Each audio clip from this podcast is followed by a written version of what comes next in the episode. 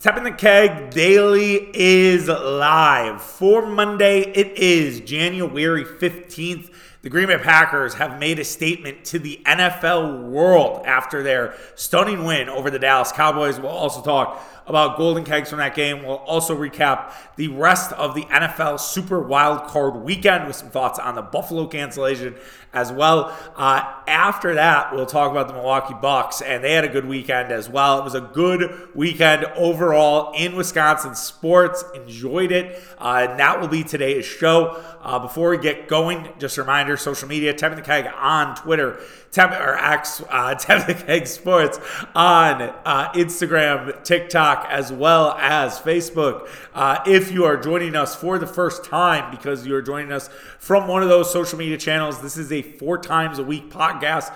We have one time a week with my guy Mitch. We'll be doing it on Thursday's show. Uh, the show schedule for this week We'll have a show tomorrow. Then we'll have off heading into Wednesday. Then Mitch and I will be back Thursday for uh, Bucks Cavs recap as well as talking Packers Niners.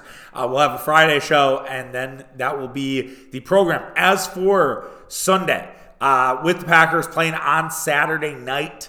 I will do a podcast on Sunday. I can't promise you it's going to go up right away. I will probably be going out for the game. So I'm sure I will not be exactly uh, in the best headspace right away. Uh, but I will try to tape the podcast before uh, the second game gets going. So uh, we'll talk about that. I, I'll actually, well, let's put a pin in that because I, I do wonder. Maybe I'll do a poll on Instagram and X and see see what people prefer because if the Packers win, do we want to wait till? But I guess then you do the podcast. All right, we'll we'll figure it out. We'll talk to uh, my producer, aka me, and and figure that out. But expect maybe a show on Sunday uh, for the people uh, to recap what happened on Saturday night.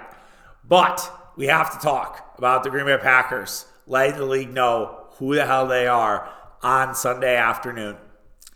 The Green Bay Packers faced off against the Dallas Cowboys. Uh, it was a matchup that I think there was a lot of excitement from Packer fans. I think there would have been excitement if the Packers had played the Detroit Lions, honestly.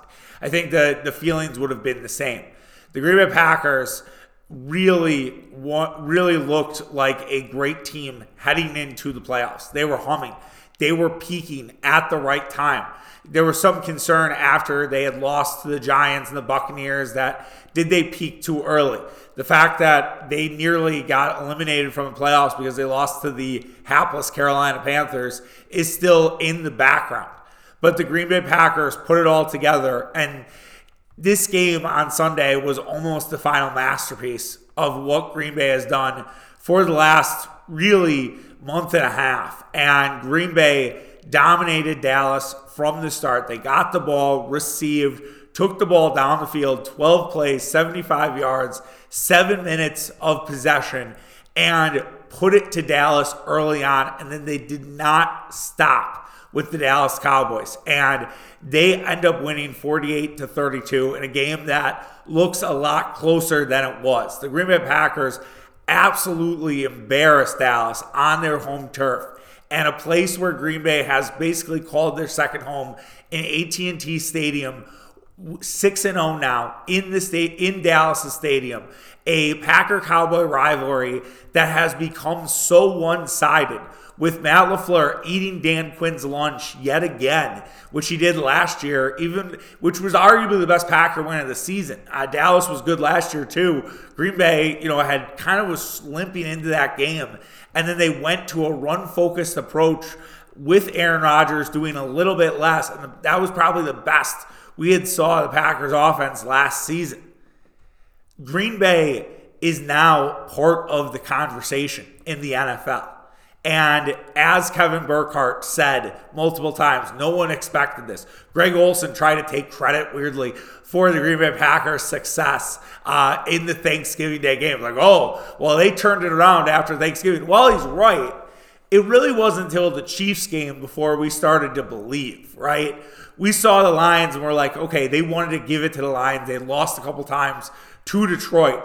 But after that Chiefs game, that was really the moment where I think all of us collectively said, okay, this is something special.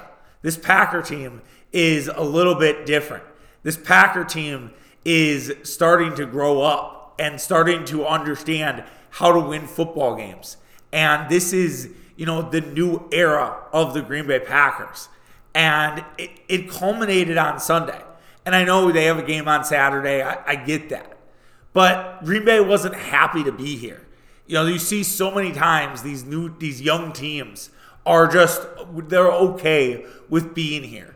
But Green Bay went on the road, a place where Dallas has not lost since September 2022 and laid the fucking wood from the first snap of this football game. Do you like do you realize how impressive that was? Like that it's hard to conceptualize how great of a win this was for the Green Bay Packers. Even if things go off the rails in San Francisco on Saturday night. And we won't really talk too much about the 49ers game, but I, I do want to talk about it at the at the end here or eh, after Golden Kegs. They this is this is everything you wanted. This is everything wrapped up, and Jordan Love continues to defy expectations.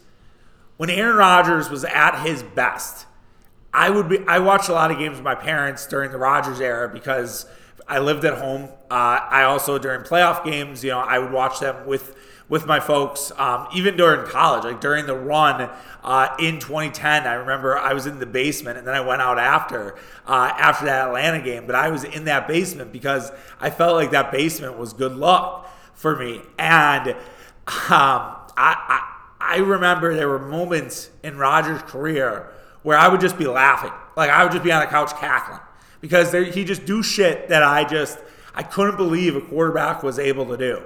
I found myself doing the exact same thing with Jordan Love. The the broken play to Romeo Doubs, the touchdown to to Doubs at the end, uh, where he just slings it in there, sidearm off one foot, absolutely absurd. The touchdown to Dontayvion Wicks was unbelievable. Uh, the Musgrave throwback pass was also just, I mean, there were so many moments, you know, just finding, you know, Musgrave for the first down, where basically, even though Green Bay was at third down, you didn't necessarily think that Dallas had a shot to stop Green Bay. They only stopped Green Bay a few times. Danny Whelan, I think, punted, punted he punted three times. But when this game was kind of in, you know, not necessarily in blowout mode, it was one punt from Danny Whelan, and that was it. Green Bay was moving the ball effectively down the field, and Jordan Love just picked a new guy this week. This week it was Romeo Doubs. Last week it was Wicks and Bo Melton. And it's basically like it doesn't matter who's our wide receiver one. Any of y'all can kind of get it. And Love will find the matchup that he likes the most. And I know that CJ Stroud had a great performance against Cleveland, and I, I don't want to take away from CJ Stroud, and I think they're going to be lumped in together. But this is ultimately a better performance than than CJ Stroud. I know the Browns defense is excellent, uh, but you're on the road. Uh, you're this is a team you're seeing for the first time. Remember, well, Stroud saw him for the first time, but they at least had tape against the Texans offense, and and the fact that you basically kicked their ass from the start, and I also argue that the while the Texans did play well and it would have been a 31 to 14 game without the two Flacco picks, like still like that that adds to the blowout of of the of the Cleveland Browns. So I, I really believe you know this Jordan Jordan Love just it, it's it's so special right now. And do not take the. I don't, I don't think anyone's taking it for granted, but please don't. Like, please don't realize what's happening right now. And I think that's why everybody is feeling a type of way and feeling like this team could make a run to the Super Bowl. And I don't think that that is out of bounds to talk about. I don't think that is pie in the sky. I don't think that's rainbows and unicorns because Green Bay looks like the best team. Who won the weekend, right? It's Green Bay. You could argue it's Houston, maybe, but the fact that the Packers went on the road in Dallas, a place that has been a house of horrors for everybody else, but not Green Bay at all. They absolutely dominated that football game. And defensively, they looked good too. I know we've talked a lot about Jordan Love, but like Joe Barry's trying to save his fucking job. Like nobody is better at saving his job than Joe Barry. Like J- Joe Barry just has to be under the gun the entire time to actually play football. And I think credit to Matt LaFleur. I think Matt LaFleur got more involved with the with the defense. He worked with Joe Barry. They discussed the strengths, the weaknesses of this team, and Joe Barry might keep his fucking job. And I can't believe it. I can't believe that that is actually something that might happen. But Joe Barry really, you know, they they brought the noise. They turned the ball over twice. They got two turnovers off Dak, a great interception by Jaire Alexander, and then a pick six by Darnell Savage. And that was part of the Green Bay Packer sort of sort of blowout. And that played a large part in it, but Dak Prescott couldn't do much. CeeDee Lamb was covered up. He did they had no sort of connection in that first half. There was arguments going on the sidelines. The only really thing the Cowboys did well in that first half was run the ball with Tony Pollard, but because they could not stop the Packer offense, they really couldn't use Tony Pollard effectively.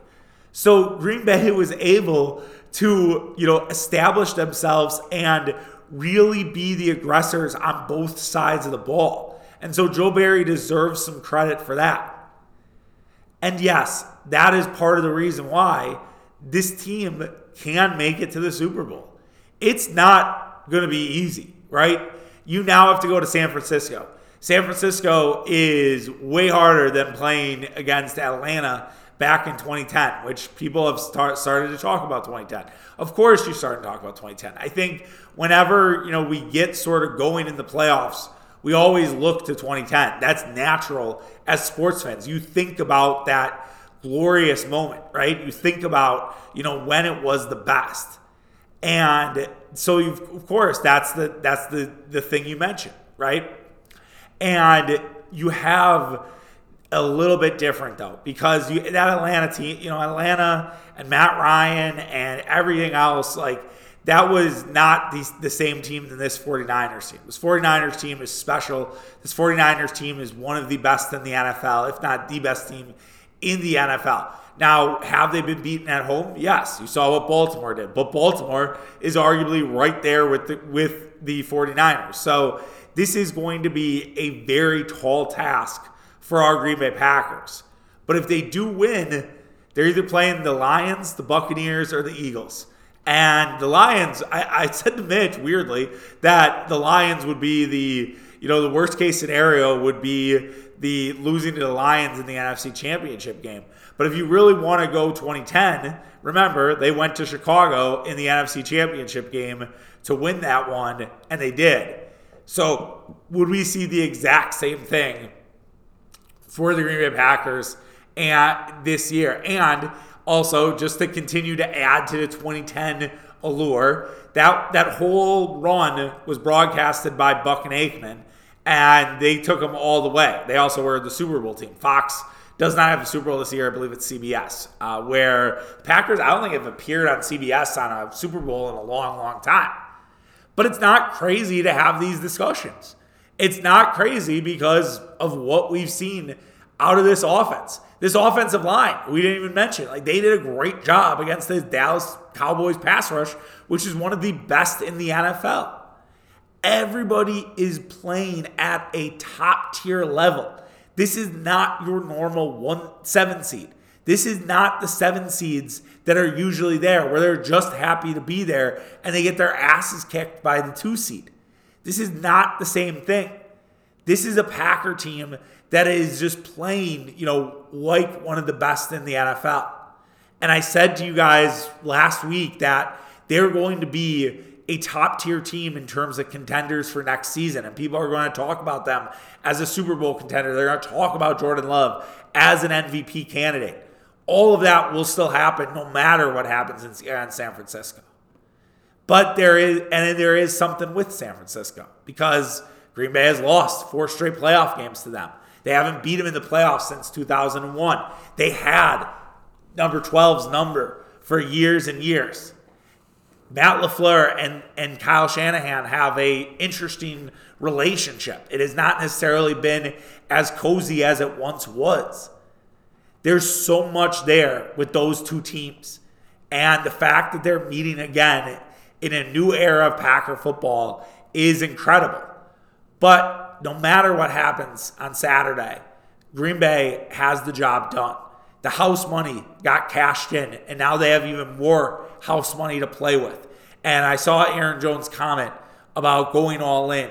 And this Packer team is definitely the nobody believes in us. People believe now, but nobody believed that this team could do that. And they said to statement that even if Saturday goes off the rails, that they are another generation of Packers football. And the amount of people that said, holy shit, the Packers did it again on Sunday was, it, it almost was like porn, honestly.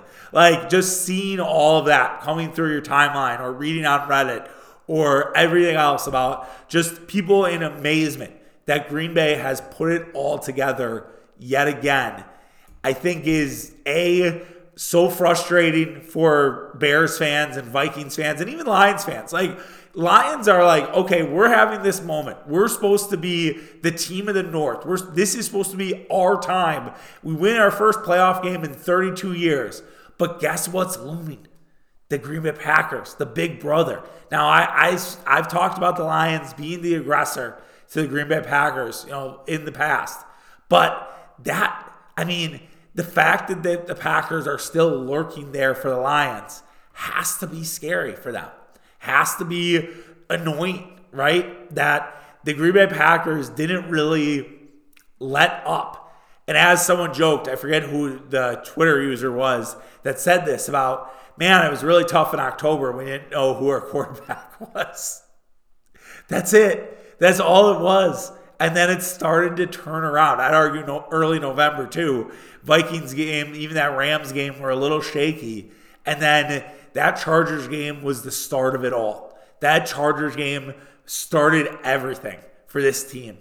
And now we're kind of at the peak.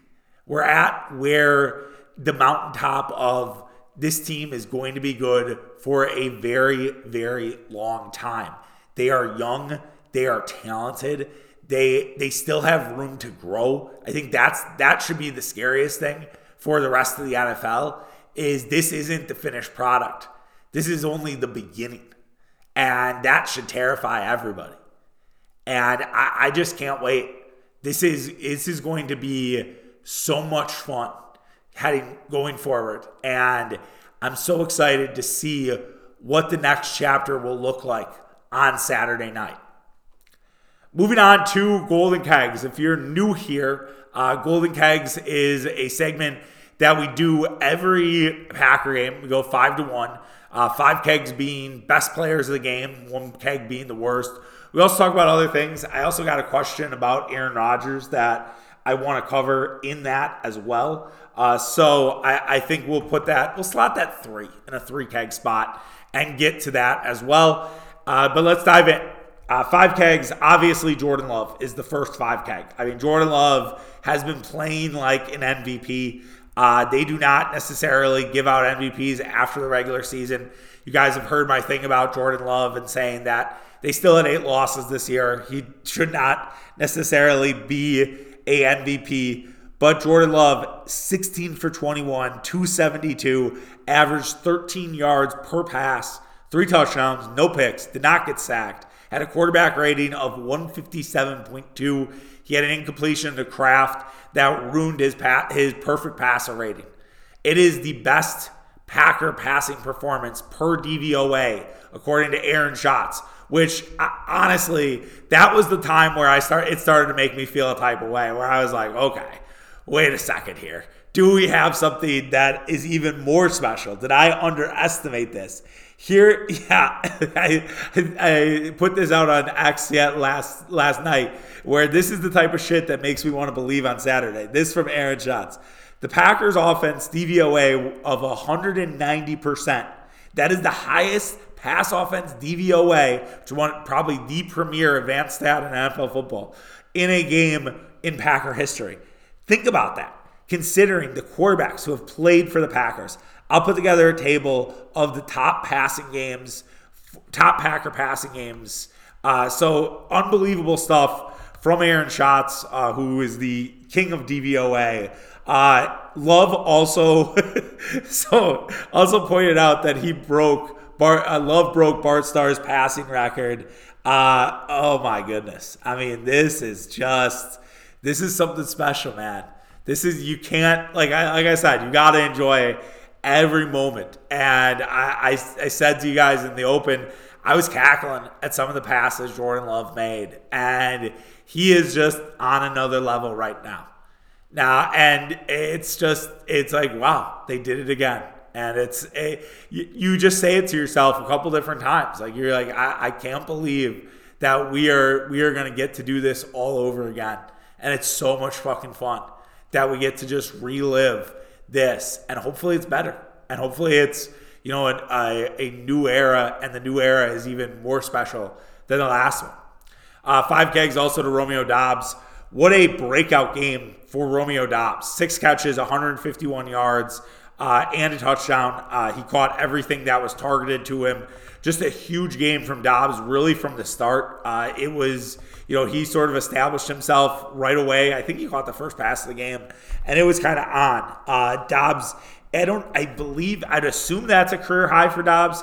Uh, it's definitely a season high for him. He did have 95 yards in the game against Detroit early on this season, uh, but Doubs has sort of been in the background. I mean, remember this guy last week left the game because he was coughing up blood. He dropped a touchdown and he was coughing up blood and had to go uh, into the into the locker room and never returned. And then this week, he's, you know, having an awesome playoff performance. And part of the Jordan Love game is the Romeo Doubs game. And Doubs was all over the field, just found himself open time and time again. Uh, strong hand Doubs, as uh, Justice Moscata likes to say, uh, he was excellent in this football game. And, you know, it, every time you're like, oh, maybe they should move on from one of these guys. Maybe continue to build that wide receiver room. You're like, oh, nope. Another guy steps up. Another guy makes it happen. So awesome game from Romeo Doubs. Other 5K to Darnell Savage. The pick six, I mean, that to me was the moment where it's like routes on. I mean, Packers at that point were up 20 to nothing. You know, Dak had the ball. It was kind of a desperation time for Dak Prescott. They were also moving the ball a little bit. And, you know, Dallas scores there. It's 10 set, 20 to 7. And it's like, okay, all right, we got to reset. We got to, you know, play. And then Dak throws a terrible pick to Darnell Savage, who takes it to the house. And he, he kind of baited Dak into it. And Darnell Savage has been really solid down the stretch. And this was kind of the culmination for him, too. And he's playing a lot better football. And they've really kind of refined his role to where Savage is playing well. And so I do think they still need to draft a safety.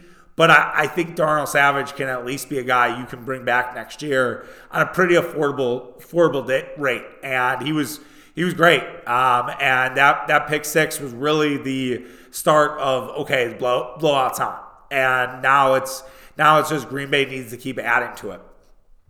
Uh, five kegs also to Zach Tom.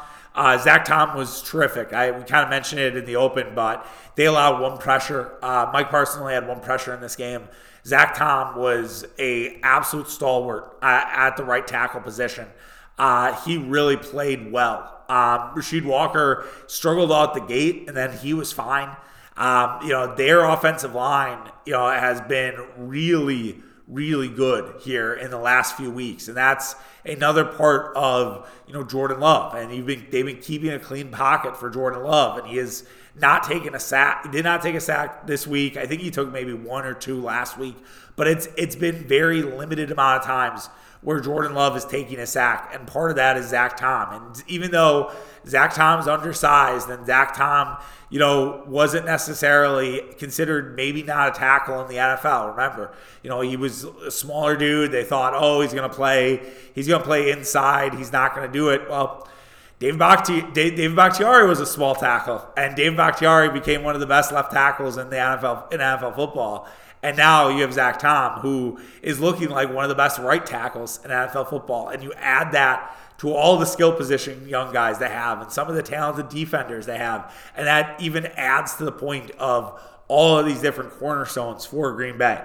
Aaron Jones also at five. I mean, what a fucking stretch for Aaron Jones. Uh, one of my buddies was like, I can't remember Aaron Jones being this good for this extended period of time. And, and I, I'd have to agree. I mean, Aaron Jones, 21 carries, 118 yards, 5.6 on it, three touchdowns. 27 as his long. I was happy for Aaron Jones also to get the touchdowns uh, after he had kind of he had had all these good games and had over 100 yards. His fourth straight game now with over 100 yards, but he had not had a touchdown. And Aaron Jones finally finds pay dirt, uh, and he found it three different times and has just owned Dallas. He has 10 10 touchdowns in four games against the Dallas Cowboys. He loves coming back to Texas. Uh, I think I don't I don't think Aaron Jones will be a free agent. Uh, he's a. I know his contract's a little expensive. Who gives a fuck? This guy is the leader of this team. He is the glue. He's not only the glue, but he's also the leader. And we wondered about Aaron Rodgers, and you know when Rodgers leaves and the Bakhtiari gets hurt, like who is going to step up? And it's been Aaron Jones and he has really put this team, you know, directly, directly on his back. And I know a lot of people in fantasy were like, where the fuck was this for Aaron Jones? And it was like, well, like this is a new era of Packer football, man. And I think if Aaron Jones were, you know, healthy, you would have probably saw this. But really to kind of look back on when sort of the Aaron Jones, if you're like going back in time and saying when when was really Aaron Jones this special? It it's kind of hard to to find you know a stretch where Aaron Jones really was you know this good. Remember, you know he was breaking Ahman Green's records. You know heading into heading into it. I guess maybe the bet the the one that you could point to is 2019 where he rushed for 134 against Washington. And then he rushed for 154 against Minnesota. That was a division clincher in Minnesota, two touchdowns that one. He rushed for just 100 against Detroit in a game where I believe the Packers, I don't think they, yeah, they didn't need to win. That was that weird game where they were down to a Lions team that had nothing to play for and they had to come back to win that football game. And then he rushed for 62 yards and two touchdowns in a game against the Seattle Seahawks uh, in a Packer victory. So that was probably, that's probably the best stretch that you've seen from Aaron Jones. If I like have to really sort of look it out and and string it out for him, um, but yeah, I mean it's truly special performance from Aaron Jones. He continues to you know dominate, and you know he needs to need to keep it rolling. And it's not going to be easy against that 49ers run defense, but I think Aaron Jones can figure it out. And then lastly, the last five keg. I actually have two more five kegs. I this is you gotta like you gotta have all the five kegs, but 12 personnel. Green Bay busted it out. We wondered where when it would happen and when they would run two tight ends, and they were running a lot of two tight end sets in that first in that first quarter, and they were under center a lot, and they just gave it to Dallas all game long. And now they've put it on tape, so you know the 49ers are going to see that. They're going to know, okay, they're doing a little bit more with their tight ends now the question becomes for LaFleur, how do you change it up? What do you do differently? How do you give different looks, looks that haven't been there? I'm sure he just touched the iceberg of his playbook.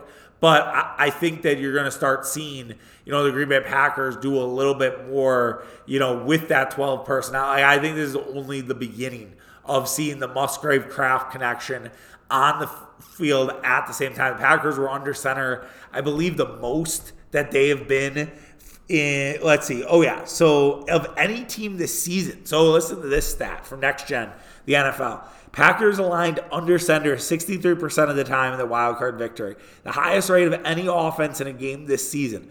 Green Bay averaged 8.7 yards per play under center, scoring three touchdowns.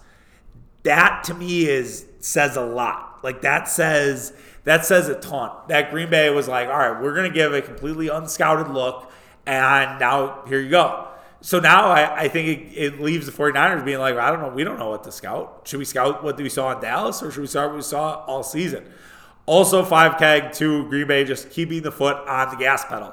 It was weird that this was the same score as the Chargers and Jaguars last year, and then the Jaguars had that epic comeback at halftime. It was 27 to 7. Um, and I, I do also remember, you know, where I, that's a weird, like, remember where we were because I was in Mexico. It's our last day there, and everybody was going to bed because we had an early flight the next day.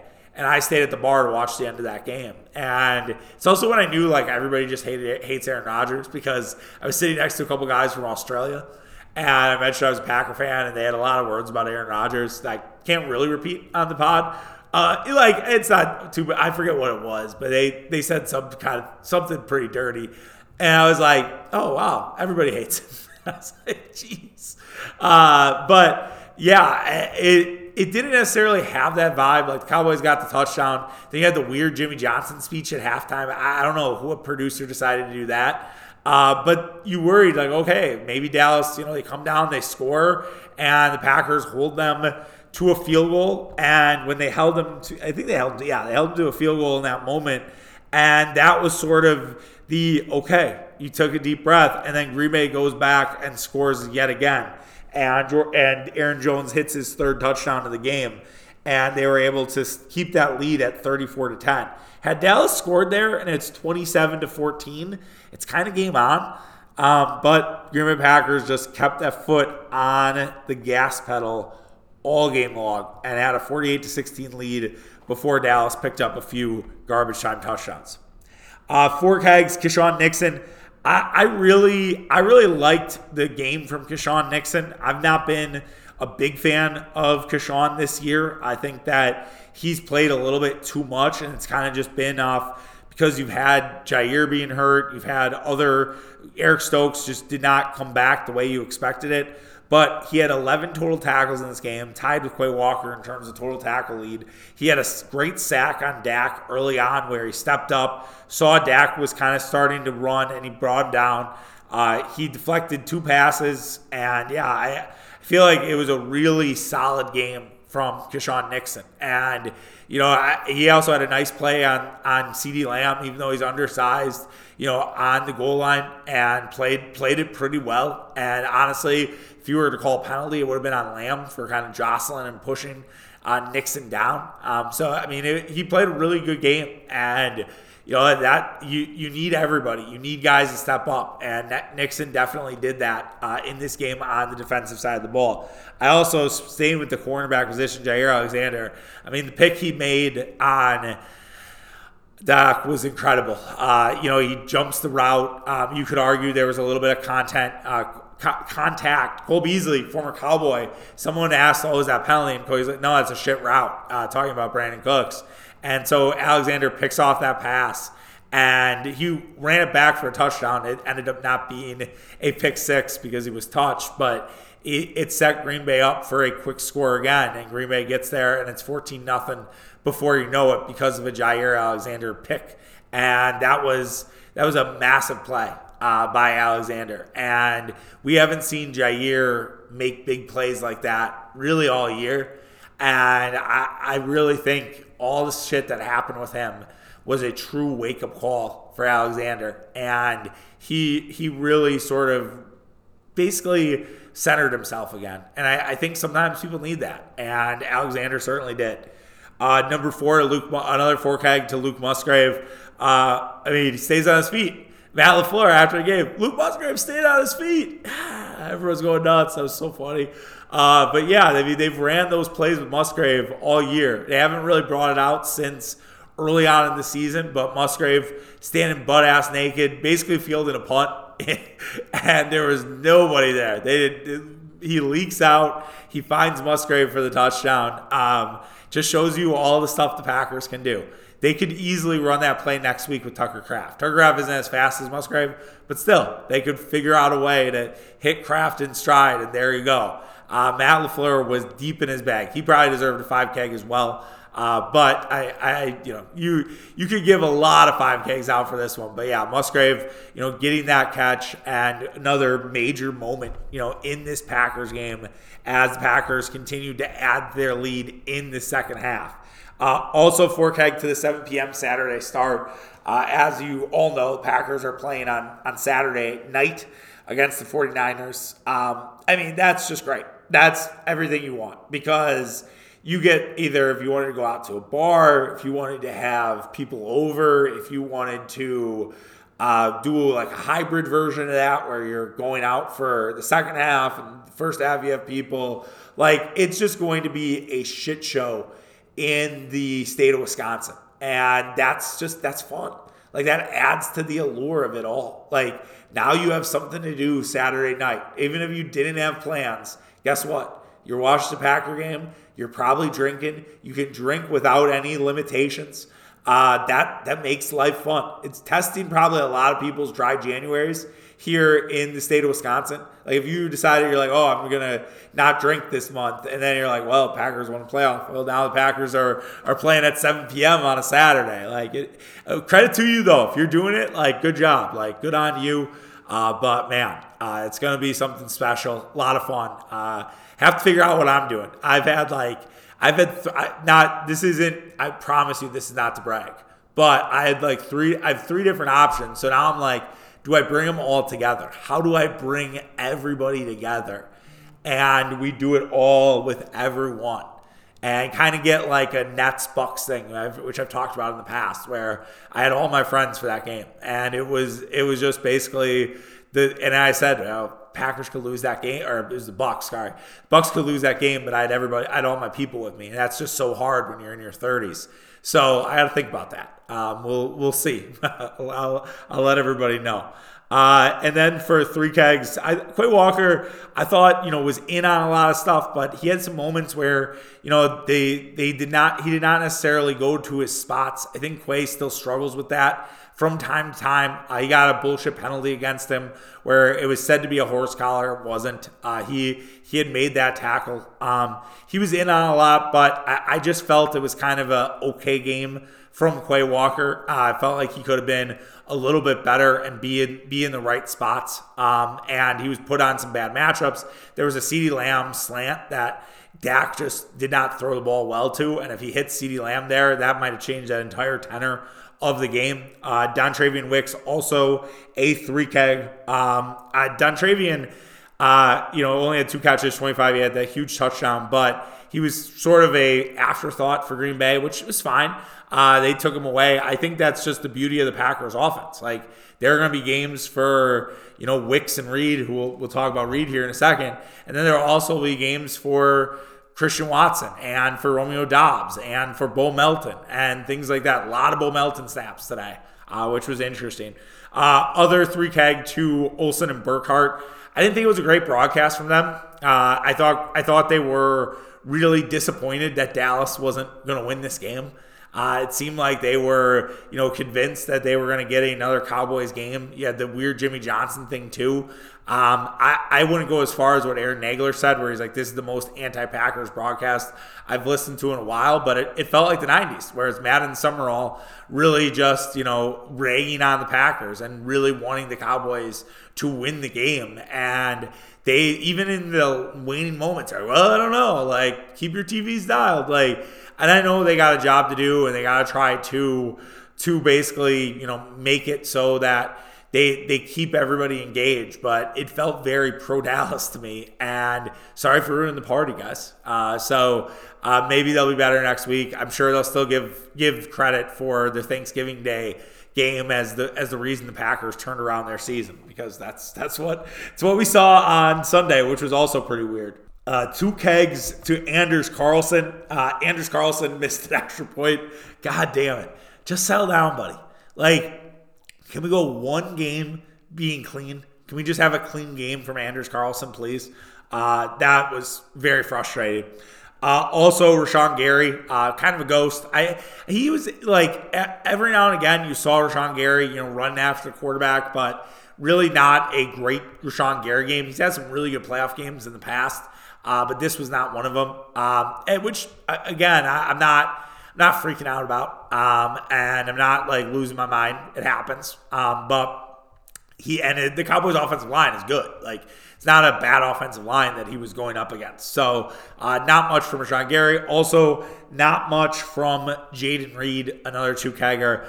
Uh, Jayden Reed uh, was a ghost. He had no he had no touchdown or no no tar or no receptions. He did have three targets. He had a very funny tweet after after the game uh, where he said this. So I, will give that to Jayden Reed. He goes, "I know, I know, I sold y'all parlays. I apologize, but fuck it, it we ball. Go pack, go." yeah, absolutely. Fuck them parlays. Uh, so uh, T's and P's if you did have a same gamer with J- Jayden Reed involved, but who cares? Uh, we won the game. If you're mad about that, uh, fine God. Uh, and then uh, one keg goes to, uh, you know, just pulling the starters was a mistake by LaFleur. Uh, was a little cocky. I fucking loved it, uh, but it was definitely a little too early. Needed we had like one or two more possessions before we were we were pulling the starters. I understand it. It was classic. Like LaFleur got tight, got scared. Someone was to get hurt. Um, but he and he admitted that after the game. So again, we take ownership there. And then uh, garbage time um, in terms of just it was like it, it, was just annoying that Dallas has 32 points on this, and Dak actually had a looks like he had a good performance, but we all know if you want, if you know, you know. Um, and so there's that. I I was going to answer the Rodgers question, and I didn't. Um, so I, will get to it now. I apologize to Coach who submitted it, which I I really I really appreciate it. Um, and so Bart Winkler had noted uh, that he said this that from the Bart Winkler show that Rodgers was great and all, but I'm happy and I'm happy for the good times. But at the end, he really sucked the fun out of the franchise, and it's more obvious than it's ever been. The question is, is how big of a relief slash reset was it getting 12 on the culture at 1265? I I think it's becoming more and more apparent, right? Um, I, I, look, I, I think that the Packers wanted to go young, and Aaron Rodgers resisted against it. And I think some of it is not all on Aaron Rodgers. I think whenever you're going young with an older guy, that's going to ruffle some feathers because he knows his time is limited, right? And I think it's a little bit on Brian Gutekunst because he gives Aaron Rodgers this massive deal. They didn't trust that Jordan Love could do this. Like, I know that that sounds weird given all the shit we just talked, but they they didn't believe in this because they would if they did, they would have not given Aaron Rodgers a big deal. Would have traded him to Denver and would have done the Hackett thing and, and, and so on. But they did not know that this was possible because they gave Rodgers that deal in a way to say, all right, we need to make sure that Jordan Love is the guy. And I remember I talked about trading Jordan Love in 2021. There are there are podcast episodes you could go if you want to find them where I talk about trading Jordan Love. So yes, it helped the culture and these guys are having so much fucking fun and they love each other and they would die for each other. And but I I think the fact is is that the reason being is they're all young. They're, again, a college team on steroids. I've said that a lot last couple weeks. And I think there is a unity there that is more college esque than it is NFL, NFL level. All the wives and girlfriends seem to be friends too. Like it doesn't seem like there are cliques. Everybody is all in on the same goal.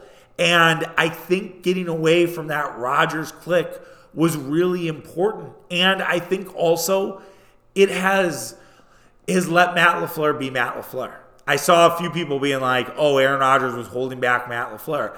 I don't think that's entirely true. I think Matt LaFleur needed Aaron Rodgers at different times. But I, I also think that it's allowed Matt LaFleur to be loose and to do his shit and to trust his offense. And I think he trusts it more and more. He didn't at the start of this season. He was very conservative with Jordan Love. It drove me nuts. But now the restriction plate's off and they are just humming at 150 miles an hour. So to answer the question, I think it is a relief, but I also think it was somewhat self-inflicted. And it's credit to the Packers for course correcting it before it got worse and knowing the time to cash out. And I think they, they did it at the right moment. I think the 2022 year could have been a Jordan Love year, but I think it would have been I think it would have been more like 28 20, 2008 for Rodgers, if not worse. And they set Jordan Love up for ultimate success. But I think this success is more than they even thought. And now they have something to really build on no matter what happens on Saturday. All right, I've talked a lot. Um, I, I, didn't realize how long uh, Golden Kegs would go, uh, but I, I do want to mention a little bit. I guess we'll just go quick on the NFL before we talk about the Bucks. Uh, as for the other games, Texans thing was stunning. Uh, did not see that coming. I thought the Browns were going to take care of business in that game. Uh, a lot of the conversations we're having about the Green Bay Packers could be had about the Houston Texans. I think Packers Texans, which is a, in Lambeau, game that I'll, i might try to go to. Uh, we'll see when it happens, uh, but that's definitely on my short list of Packer games to go to next season. Uh, I would imagine it's going to be a Sunday night game. I hope it's not a Monday night or a Thursday night, but I would imagine you're going to go Sunday night Packers Texans in Lambeau Field. I feel like it, you have to do that. Um, Love versus Stroud, you know, the new era, uh, it's being said of, of NFL quarterbacks, which I, I also think, like, just as an aside, the NFL needed. The NFL needs this. This is good for the NFL. In terms of like, I I, I felt like the NFL is kind of at a saturation point a little bit. The peacock nonsense and just the moving playoff games and everything else. Um, but I, I, I do think that having a new era of quarterbacks. You know, now it's Love, it's Stroud. You could even throw Brock Purdy and Jalen Hurts in that mix. Like, we'll see what happens with Philly tonight. But I, I think that that's that's a really good foundation, and it's only getting better now with the guys coming in, and those guys are going to be should be special too. Uh, also, um, what was the other games? Oh, Chiefs, Dolphins. Chiefs looked great. Um, I I don't know if it was the Dolphins just didn't want to be there, uh, and Tua just they they played cold, and we saw that with the Rams. Sometimes they've had the Lambo late, and the Rams just look like they don't want to be there. Uh, Dolphins didn't look like they were happy to be in Kansas City, and I i think there's going to be a lot of conversation about what the Dolphins do with Tua. Um, you're already seeing it, and I, I, think that's a potential Kirk Cousins team. Uh, Definitely. Like I think that's a I think that could even be a Justin Fields destination, as crazy as that sounds. I I would personally rather have more of a veteran, but I, I wouldn't be surprised if the Dolphins are sniffing around Justin Fields. Uh, and then in the Lions game, I mean, I happy for Detroit? I guess. Uh, Mitch was like, you should let them have it. I think now that we won, I can I can let Detroit have the win. Um, you know, they they bowed up in the second half. It was you know kind of off the rails early. They let Puka Nacua go off and they shut down everything else. Um, and they're able to get the win over Stafford and everything else. I will say, I if I was, then I understand the excitement. I get it, but the Lions acted like they won the Super Bowl, and I just wonder what that does for next week. And I do think that even though they will likely be favored, I probably like the like the road team, whether it's the Eagles or or the Buccaneers. So we'll we'll certainly see. We'll talk about that matchup tomorrow uh, when we do the pod on Tuesday. Uh, but we'll uh, we'll see. But overall, I, I think it was a interesting wild card weekend. It's still undone. So yeah, let's talk. We'll wrap. We'll summarize the wild card weekend uh, tomorrow. So we'll see what happens in the two games today. Oh yeah, that game moving. That would never happen in, in Wisconsin. Let's just let's just be honest here. That would never happen with the being the home of the Ice Bowl. I, I don't know if Tony Evers would be able to survive that or any governor. It doesn't matter. Democrat, Republican, like doesn't matter. I, I just I don't think you're canceling Packer games. Um, there's no way. Uh, but I, I and I, some people are like, oh, the NFL wants to do this, so they have two games on Monday. No, they fucking don't. They wanted to have, you know, they want to have the full day on Sunday. Sunday is for football. They wanted to have the whole day. I, I disagree with that wholeheartedly. So I'm like, oh, they're going to put eight teams in the playoffs. No, they're not. I, I don't think we're get, we'll get to a point of eight. Uh, I think seven is is good enough. If you start seeing, you know, more 10 win teams, maybe, but I, I think that you there's a reason why. And usually seven seeds don't win, but not all seven seeds are the Red Hot Green Bay Packers. So there you have it. Um, all right, let's talk about the Milwaukee Bucks and then ride out of here. Uh, the Milwaukee Bucks had a great weekend too. Uh, this was a good weekend for everybody here in the state of Wisconsin. Uh, I'm not a Badger basketball fan, but they also won, so it was it was a good good weekend. And the Milwaukee Bucks took care of business on Saturday as well as Sunday, and I felt like there were things to like. The Bucks now have won three straight um, after you know their struggles to start the year. They've kind of righted the ship, and it's it's really great to see. Um, you know, let's start with tonight and then we'll work back to Saturday. Uh, they win in overtime against the Sacramento Kings in, on a Damian Lillard buzzer beater. Uh, was just an incredible moment. Um, you know, Lillard getting the ball, you know, passed back to him. I'm like, why is he inbounding it? And it was clearly a play that they've ran and practiced, and Lillard was ready for it and just hitting that shot at the buzzer beater. I can't remember the last time Bucks won at the buzzer. Maybe Giannis against uh, the Knicks. I'm sure there was one before that, but that's the last one I remember at least watching live. I'm sure there was another one. But like the Giannis turnaround jumper against the Knicks at Madison Square Garden. But just to have Damian Lillard and then he does the, the watch point and everything else, like it was something special, man. And that just is why you have that's one of the reasons why you have Damian Lillard, not the reason. But the Bucks being able to do that on a back to back, staying in the fight, it looked like it was going to be a loss. The Kings couldn't bring it home, missing free throws down the stretch. You know, uh, De'Aaron Fox, I was like, they're like, oh, he's only 72% shooter. I'm like, wow, for a point guard, that's not great. And sure enough, misses a free, misses one of the free throws, and it was to win the game too. I mean, it wasn't to tie it. It was not a tied game. They were down two. I mean, that doesn't go in. The Bucks have a pretty disappointing loss because they were up nine at one point. They were, I think, they were up eight with four minutes left to go in this game, and they just kind of ran out of gas. And the Kings kept adding to it. Uh, there was a bad early foul up three uh, where the Kings were able to get that opportunity uh, to you know sort of keep adding to this. And, and Giannis probably shouldn't have shot free throws late in this game. And that's an adjustment that's going to need to be made by Adrian Griffin. That they're going to have to make sure that Giannis does not have the ball late in games. I mean, he's been a bet. He's a better clutch free throw shooter, but there are better free throw shooters out there. Um, you didn't have Khris Middleton there, so maybe that was a cause of it. When you have Middleton and Lillard, it's a lot easier. Obviously, they want to deny Dame the basketball uh, in those moments, but yeah, I I definitely enjoyed you know how the bucks were able to just stay in the fight. Like they could have they could have easily cashed that one in uh, in overtime and said well we've now played in back-to-back games. Like this is now the ninth quarter of basketball in the last two day two nights and they it did not phase them one bit. And it kind of adds a cherry on top to all the back-to-back nonsense that we saw from the Boston Celtics. And we didn't really get to talk about that media reaction because it was Friday and everybody just coping for the Celtics and talking about how hard this back-to-back was, ignoring the fact that the Timberwolves were also on a back-to-back when they played Boston on Wednesday night. Uh, it was just so weird, honestly, to see like this sort of like, well, let's make an excuse for Boston on why they lost let's not give Milwaukee credit. Like Ryen Russillo was the only one who gave Milwaukee the credit. It was like, how many teams can do this against Boston?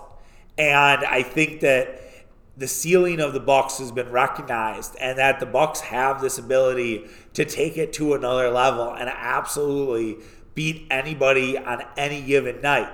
It's just a matter they have to be dialed in, and they they were all weekend, and that to me I think is a a biggest sign and a good step forward is there wasn't any of the weird sort of Bucks moments where you're like, oh, they just didn't want to play in this game. They they had no interest in playing this basketball game. They're like, nope, we're gonna kick your ass. And they did it, you know, back and forth. Yeah, the defense maybe not the best against Golden State and and the Kings, but they're doing it in different ways, right? You know, Andre Jackson Jr. plays 28 minutes in the game against uh, Golden State and he closes with the team. He has a really good game against the Warriors. I think he finished with 10 points in that one and had some awesome moments. Like, had the putback dunk, he had the block uh, at the rim. What did he finish with? Did he finish with 10? Yeah, he finished with 10 points, and he had 10 rebounds, and six of those offensively. So I didn't know he had a double double. So he had a double double in the game. Um, he was excellent. And then he only played 10 minutes. He started, but he only played 10 minutes against the Kings. So I think the allure of the Bucks being able to do it in different ways, and they and getting support from the bench in that game against the Kings. Bobby and Pat were both really good. Pat played 33 minutes, Bobby played 26, and we've been, it's a much maligned bench. They've had a lot of issues, and they really stepped up in the game against the Kings, and they needed to. Uh, they definitely needed Bobby and and uh, Connaughton and Cam Payne, who was Cam Payne was sent to the bench, and he responded with 15 points in this game against the Kings. You're to need all the guys. And I think that that is, to me, the prevailing, my prevailing takeaway from the weekend is you have a Bucks team that can beat you in different ways, and they are becoming more Swiss Army knife. And I think that that is good. There's not as much of a reliance on Damon Giannis. Do you need Damon Giannis to be great? Yeah, absolutely. That helps. But do they need to have 40 or 50 every night to win games? No. Like Giannis, yes, had a triple double in the game against the Kings. He played pretty, pretty well against the Warriors. He had 33, 9, and 5. But the, the, the reason you won that game was not, both games were not Giannis Antetokounmpo. You won the Warriors game because Giannis had 33. Mids had 24 and an awesome finish to the fourth quarter. Mids was 10 of 13 from the field in that in that uh, game, and then was I think perfect or missed one. He missed a free throw in that fourth quarter, but he's nearly perfect in that fourth quarter, helping to close out the, the Warriors. Lillard had 27. A lot of that was early on, and he had you know started off hot. And then in the game against the Kings, Giannis again had a triple double, but Dame had 29. He had five made threes. Beasley had 23. Five, another five five three performance. And the Bucks record when Mike Mikal Beasley I think has more than four threes is really really good. And then you also had 37 bench points. All right, more than that. You had sorry because you had AJ Green. You what did you get? 37, 47. There we go. Uh, 47 bench points from from the bench, which you have not been getting all these games. And so I think as long as the Bucks can continue to sort of build on this, and you have this bizarre schedule here coming up where you only play the Cavs and Pistons for two weeks. And I think the way the NBA did this is weird. It's awful. Um, it's not normal. Um, it, but it's it is an opportunity. You know, you have two games against the Pistons. You got to win those games. You can't you can't lose those basketball games. Those have to be wins for the Milwaukee Bucks. No excuses on those. And I know one's a two o'clock game on Saturday in Detroit. That is as sleepy as it can fucking get. But you gotta take care of business. You gotta take care of business in both of those games, and then take care of business in those three Cleveland games. They have not played well in Cleveland. I know they won there last time, but it's it's been tough. And then that schedule gets kind of kind of rough after the fact. They go on their first real West Coast swing coming up here. So it's they go home. They have a back to back against New Orleans at home next Saturday on the 27th, and then they go out to Denver, Portland, Dallas, and Utah. Utah's not and Phoenix. That's a, so what they're out, out on the West Coast for a week plus. That that would be that would be true. Yes, they're out there for a week plus before heading home to play Minnesota in a game that probably should be on primetime. We probably should get Bucks Bucks Wolves on on a on primetime. I don't know what the February 8th TNT game is, but we, we should definitely the more Bucks the merrier, right? Um, so yeah, we'll we'll certainly see uh, what happens. But all in all, great weekend as mentioned for for Wisconsin sports, and hopefully the Bucks can build on this and take advantage of their weird schedule. All right, that does it for the show. I think I said the pod would be up by eight. It's gonna be up by like eight forty-five. Sorry about that. Uh, hope you guys have a great victory Monday. If you have off, I'm jealous of you. Enjoy all the hoops that are on and football. Uh, we'll be back tomorrow. We'll talk Marquette uh, against Villanova. We'll talk uh, first look Packers Niners, uh, and we'll get into anything else. So take care of yourself. Have a great Monday, and we'll see you tomorrow. Bye.